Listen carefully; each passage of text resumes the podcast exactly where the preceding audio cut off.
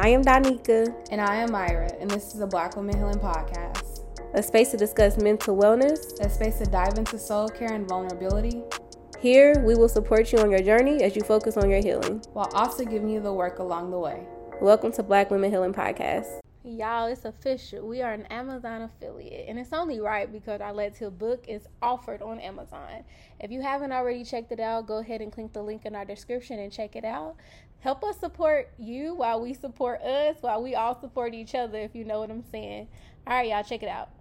Hey, y'all, we are back with another episode of Black Women Healing Podcast. And as discussed, we're going to really get into um, health it, health concerns and our medical journeys, especially as Black women in the Black community. And so here we are with another episode. And today we're going to continue the episode about HIV, um, and we have a special guest, Dr. Michele. And so we really want to make sure we get we're getting people in here who are doing the research and are have their hands in the community. But before we get started introducing her, we're going to start off with a random topic. So randomly. Um, let me think. um, hmm, I'm trying to think what is what's going on right now that's a good topic. I'm curious what you've been snacking on since you said you cut out sugar. Because when you say you cut out sugar earlier, I instantly wanted a honey bun. So I've been wanting a honey bun.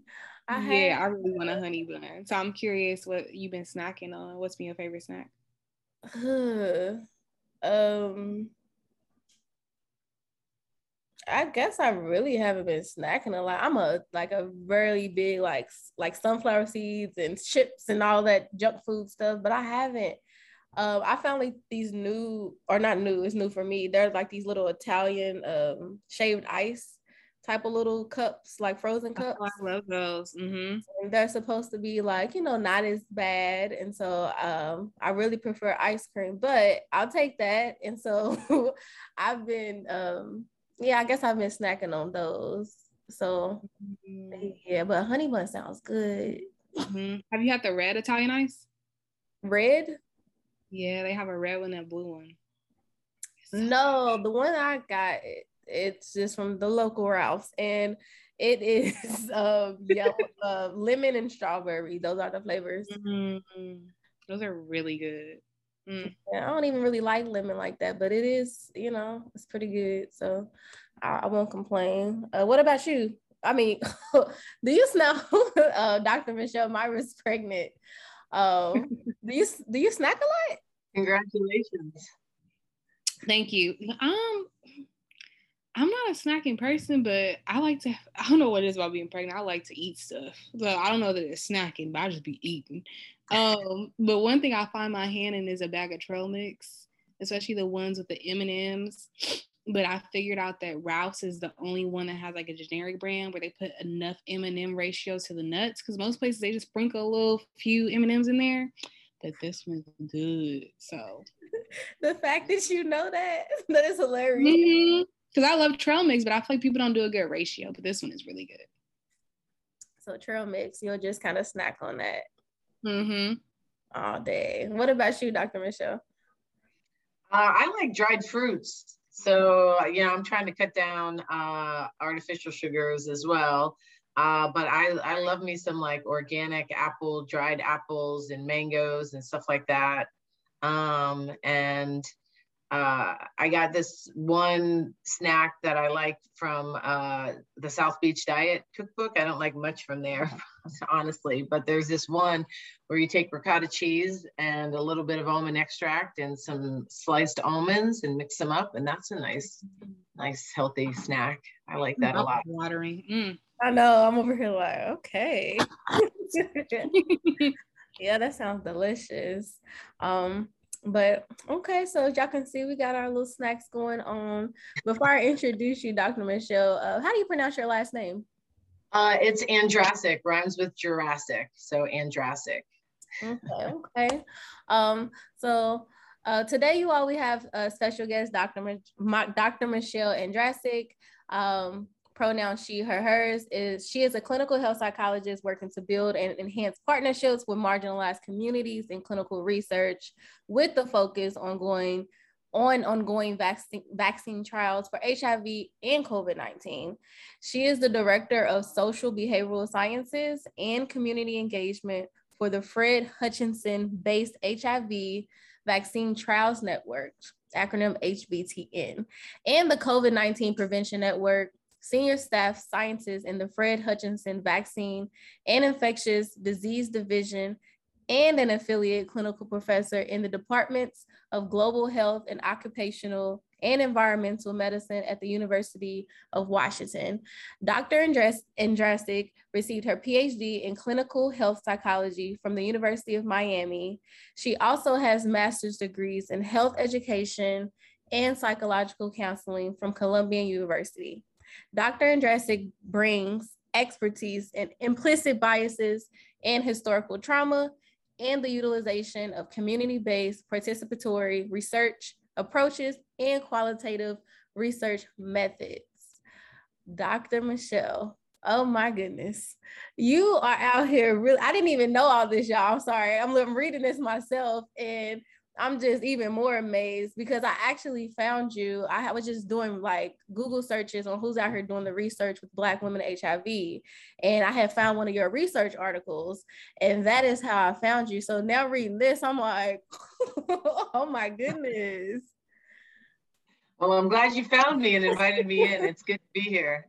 Absolutely. I mean, it sounds like we could talk about so much, but today we just want to focus on, you know, HIV. Um, so go ahead and get started. Um, oftentimes folks get HIV and AIDS confused. Um, so if you could break down the difference between the two, that would be great.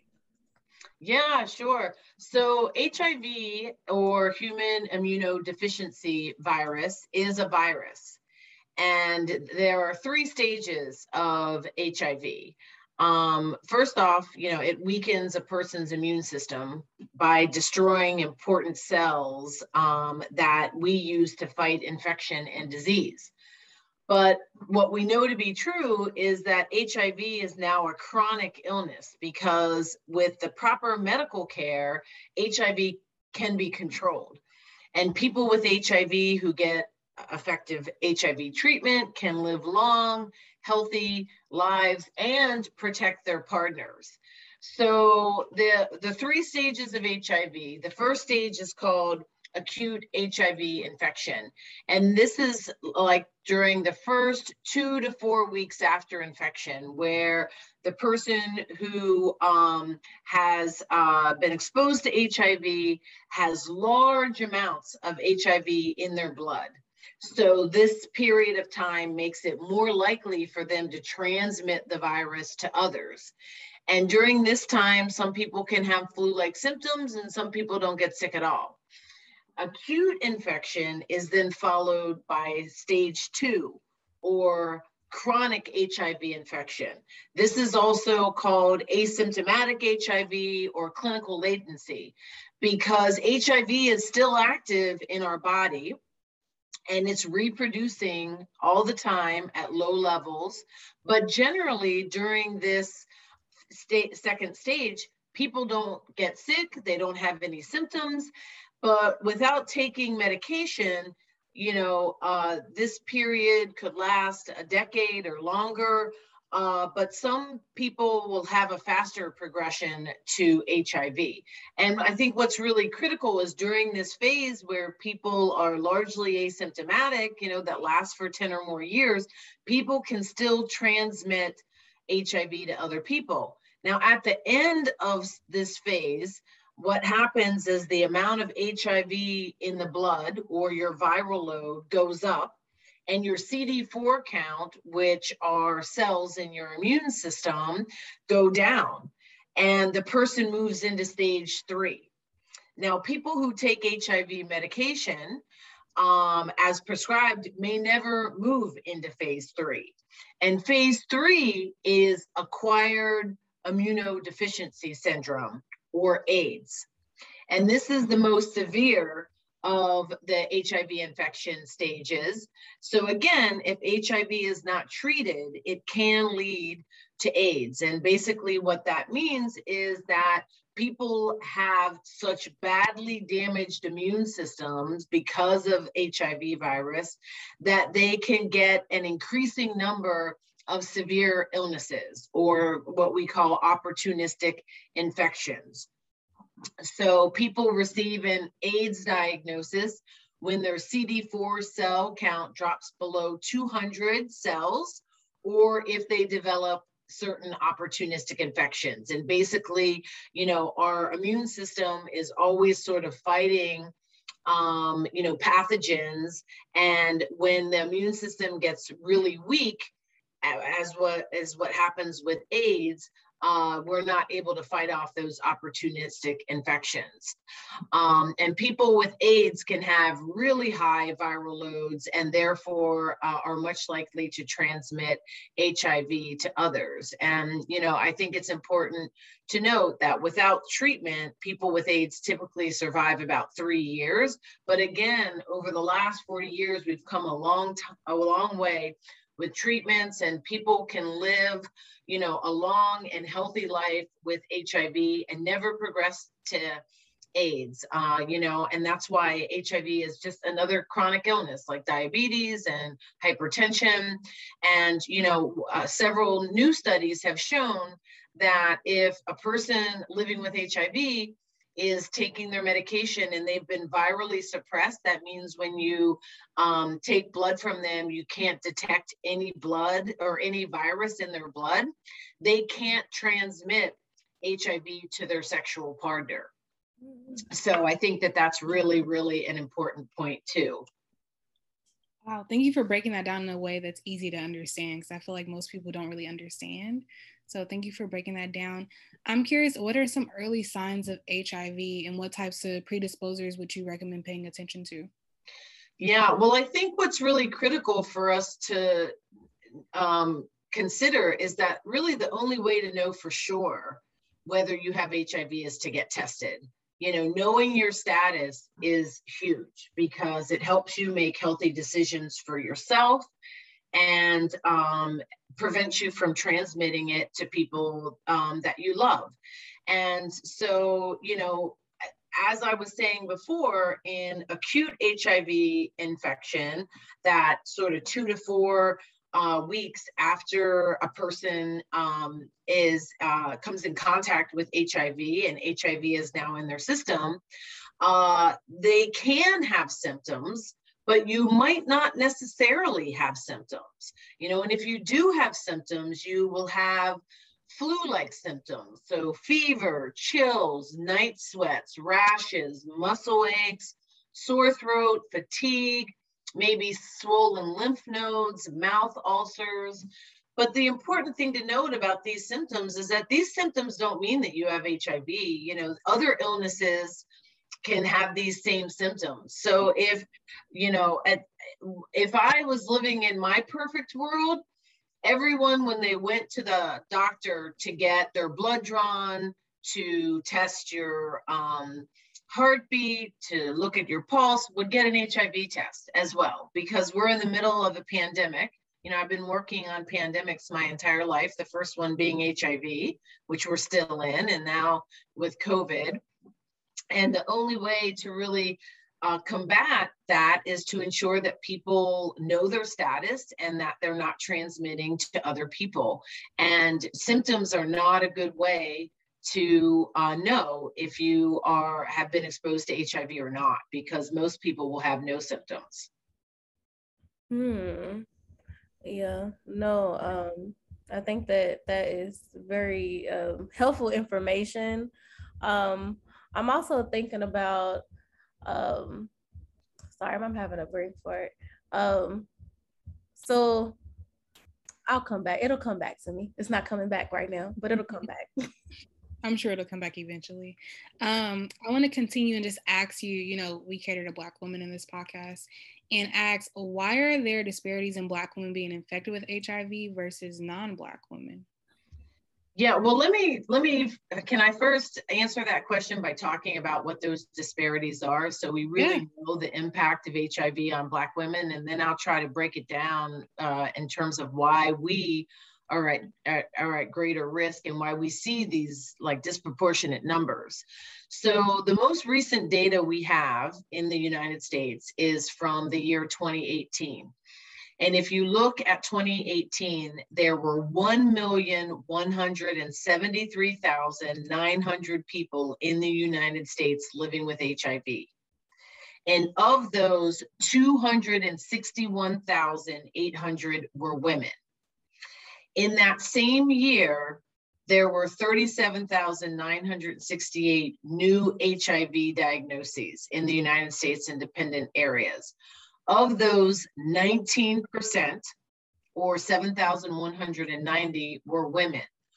42% of those women who tested HIV positive in 2018 were Black women.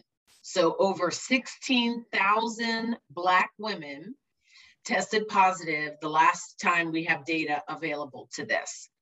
85% of those new cases in women were the result of heterosexual contact. And 15% were the result of infectious drug use. And then 1% uh, is, is, unknown or, or, or um, other, they're not really sure.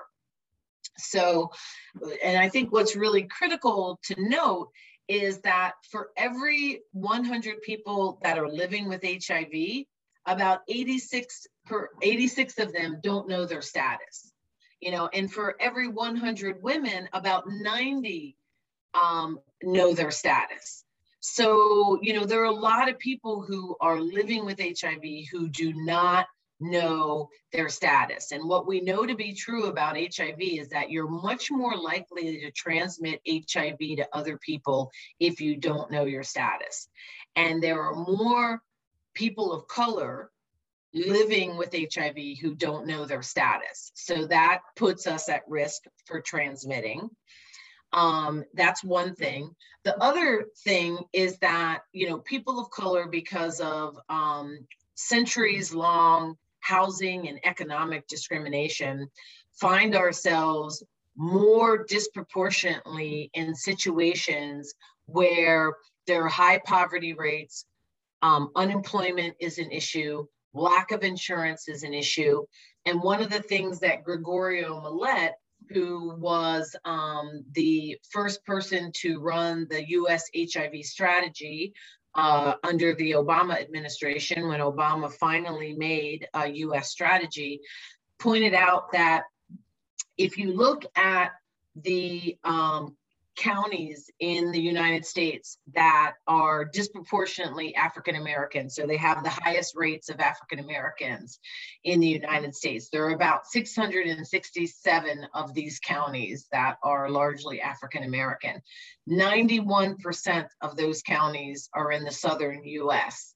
Uh, and they are marked by high rates of poverty, high rates of unemployment, high rates of uh, lack of insurance. And what goes hand in hand with that is also high rates of sexually transmitted infections, gonorrhea, syphilis, and um, and uh, chlamydia. And so when you have another sexually transmitted uh, infection, uh, you know, basically this could create sort of sores or breaks in the skin that allow HIV to more easily enter your body. And so when you have, you know, those high rates of underlying sexually transmitted infections, it it sort of sets a perfect playing ground for HIV. And so why do we have these high rates of tra- sexually transmitted infections? In our communities. Well, if you look at, you know, the, again, the centuries long um, historical, social, and structural factors that differentially put us at risk, that uh, decrease our likelihood to develop relationships with medical providers because of the way we're treated with medical providers, because of poor patient provider relationships, because uh, institutions have not made themselves trustworthy for people in our community. There's all that. And then there's also the reality that most people, regardless of your race, are more likely to have sex with or partner with someone who shares their race. That's not true all the time, but most of the time. And for Black people, we are more likely than any other race to partner and have sex with someone in our community. So let's look at a place like Seattle, which is where I am. We make up, Black people make up 6% of the population. So as a heterosexual Black woman, if I'm going to date a heterosexual Black man in my community, I have 3% of the population to choose from. If I am a homosexual Black male, I've got 1% of the population to choose from. So our sexual networks are small. We're a minority. We tend to date within our communities. Our sexual networks are small. So if a disease gets into our sexual network because of its small, um, you know, compact situation, mm. uh, if someone doesn't know their status and brings it into our sexual network, uh, it goes quicker through the sexual network. If someone isn't getting tested and delaying treatment and and um, progressing towards HIV or towards AIDS, and then their viral load goes up, that comes into our network. Uh, if someone is knows they're living with HIV but isn't virally suppressed because they don't have access to their treatment, they don't have a good relationship with their provider, um, they've got other things going on that prevent them from taking their medication. All of this impacts the viral load in our community. And as the viral load goes up, you know, with each subsequent partner, um, you know, your risk of HIV goes up. And, and I think it's really critical to note that Black women aren't engaging in any more riskier behaviors than their white female counterparts. You know, you could look at, you know, uh, Becky here at the UW um, campus. She could be having the same sexual behaviors or may, maybe even having more partners than her Black counterpart and she is at much lower risk because her sexual network is bigger, a lot bigger. Um, and the viral load in her sexual network may not be as high because the rates in her community are not that high. You know, you look at these numbers of Black people who are um, testing positive each year and the number of people in our communities living uh, with HIV and people who don't know their status, because of stigma, because of all this that I just mentioned before, just increases viral load. Um, and I think that that's really critical. It's not what people do that put them at risk, it's the situation and the circumstances in which they're doing it that really creates the risk for people. Ooh, oh my goodness. The way you just broke that down like it makes so much sense, right? Not even just for a with about HIV, but like all STIs and STDs in general. Like it makes so much sense. I've never heard it explained in that way. Like that's wild. Oh my goodness. Um, yeah, and we see the same thing for COVID. It's not just HIV. The reason we're at greater risk for COVID is the same things because of where we work, because of how we, you know, where we live in high density settings. We have to show up for work. We can't work from home more than any other groups. I mean, if you look at any infectious disease that's disproportionately impacting us, it's not because of our behaviors, it's because of the situations and circumstances that we find ourselves in. So it goes, it's not just sexually transmitted infections, unfortunately. And that's why I think we got to change we got to we got to flip the script and change things if we want you know these uh, disparities to end and not continue to persist as they have for many decades yeah yeah no i most definitely am hearing that um and I'm pretty sure that's what some of some of your research is probably, you know, trying to figure out and explore right now. Um, mm-hmm. Yeah, I'm most definitely I'm interested in in that information.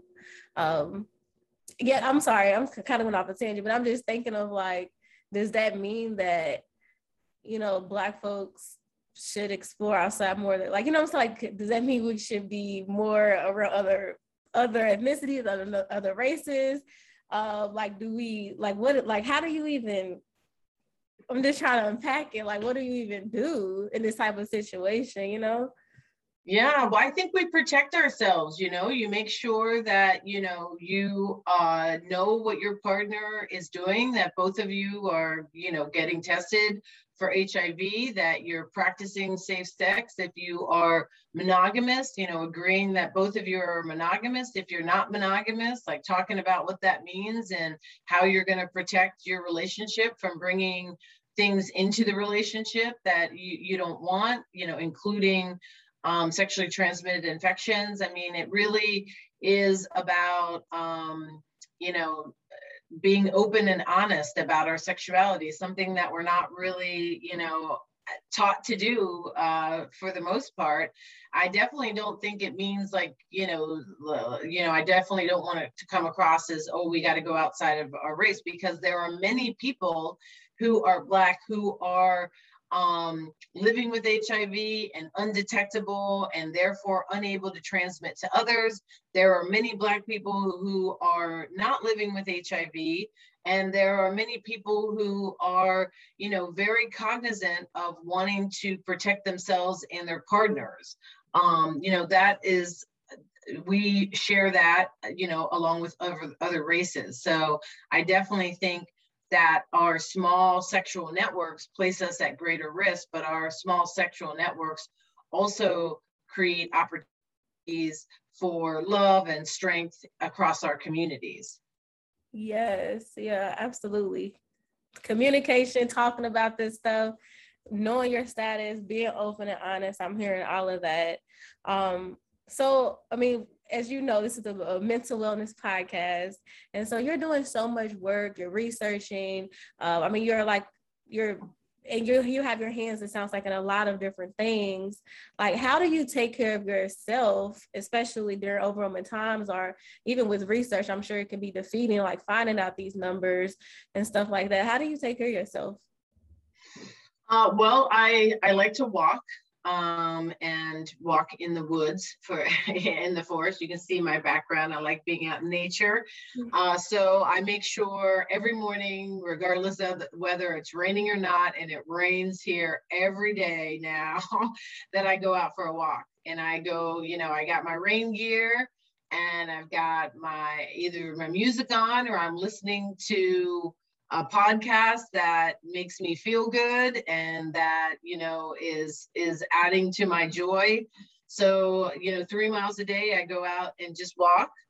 Um, i also enjoy i have two young daughters so i enjoy spending time with them and playing games. I i love board games so we play a lot of uh, board games and um, you know just making sure that you have your family connection you know. I have a sister who i'm very close with. She lives on the other side of the country so i don't see her that much but we check in every day and you know can share make sure I, I share the good the bad and the ugly with everyone in my life you know who's close to me to get it out so that i'm not keeping it in and like sitting on it and stewing on it you know, because I think that that can create a lot of, um, you know, mental health uh, challenges for all of us when we keep the stuff inside. We don't, you know, we don't let it out and share it with people who can help us work through it.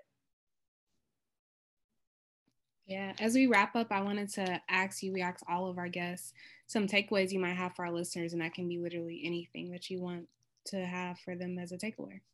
Yeah, well, you know, we as Black women are, you know the the backbone of this country if you ask me we are the the light and the promise for uh, this country. So we need to really make sure we take care of ourselves and that we are protecting you know our mind and our body and making sure that we're asking questions and people are being open and honest with us you know and i think uh, you know, we have to protect ourselves in order to, you know, protect everyone around us. So I would just, uh, you know, sort of leave everyone with that, that, you know, you are a bright and shining star and ensuring that you keep your light shining.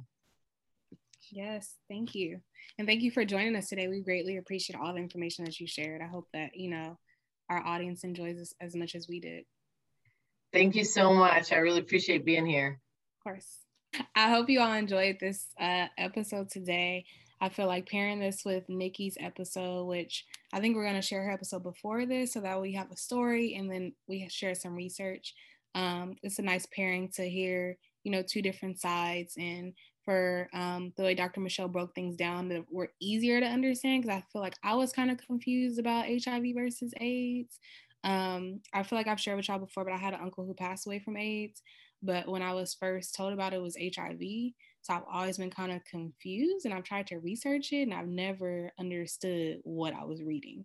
So I'm thankful that she was able to break it down in a way that was easy to understand. And then to also break it down and, you know, how are people coming in contact with this?